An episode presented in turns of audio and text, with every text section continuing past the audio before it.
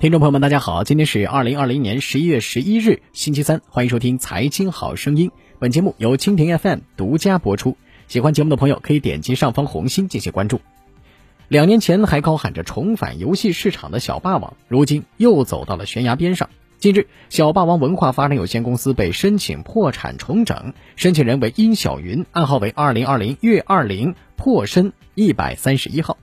同时，法定代表人冯宝伦已被法院列为限制高消费人员，限制消费令由中山市第一人民法院下发。作为很多八零九零后的童年记忆，小霸王红白机在上世纪九十年代风靡一时，尽管没落之后变革自救，却似有一去不还之势。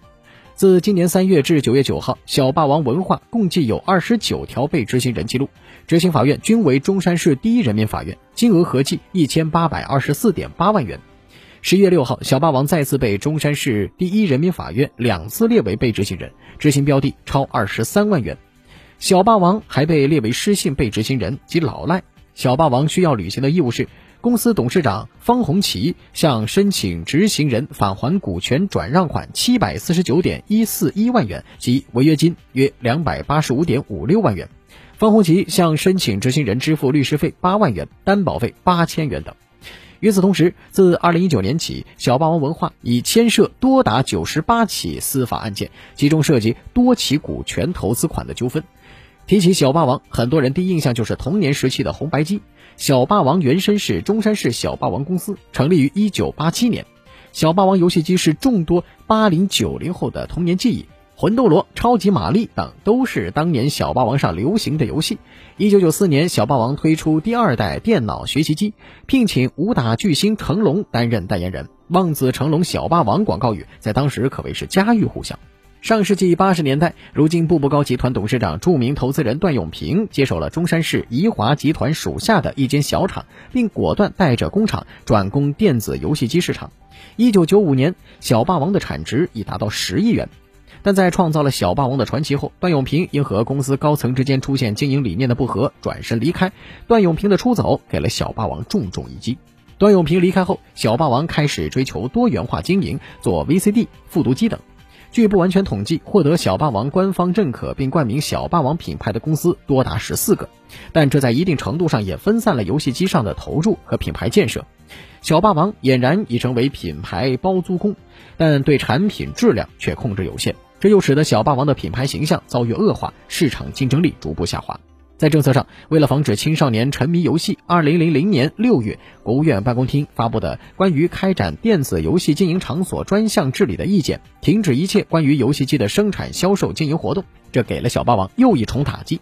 游戏机禁令直到二零一五年才解除，但随着软硬件的不断发展，红白机游戏机已几乎绝迹。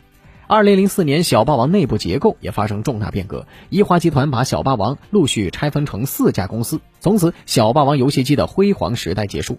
在产经观察家丁少江看来，小霸王没落有几个方面原因：品类方面，十几年的监管收紧导致主机游戏认知度下降；解禁之后，再与大厂竞争又没什么优势，小霸王出现很难。至于其他产品，要么基本已经被时代淘汰，要么单靠低价难获得市场。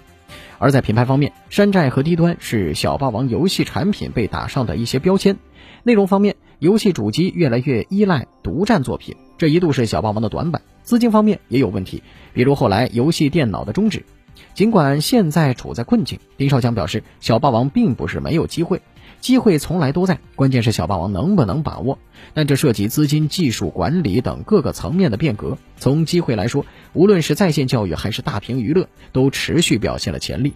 教育和游戏，小霸王应该不算陌生。而对一些人来说，小霸王毕竟还代表了情怀和回忆，而且这家企业一直有顽强的生命力。从这些方面来看，并不能说小霸王完全没了希望。目前看来，破产重组对于小霸王而言应该是适合的方案，因为涉及债务偿还。不过，产业观察家洪世斌对小霸王的未来并不乐观。他认为，小霸王在如今的情况下几乎没有复兴的可能性，身背重担，只能申请破产。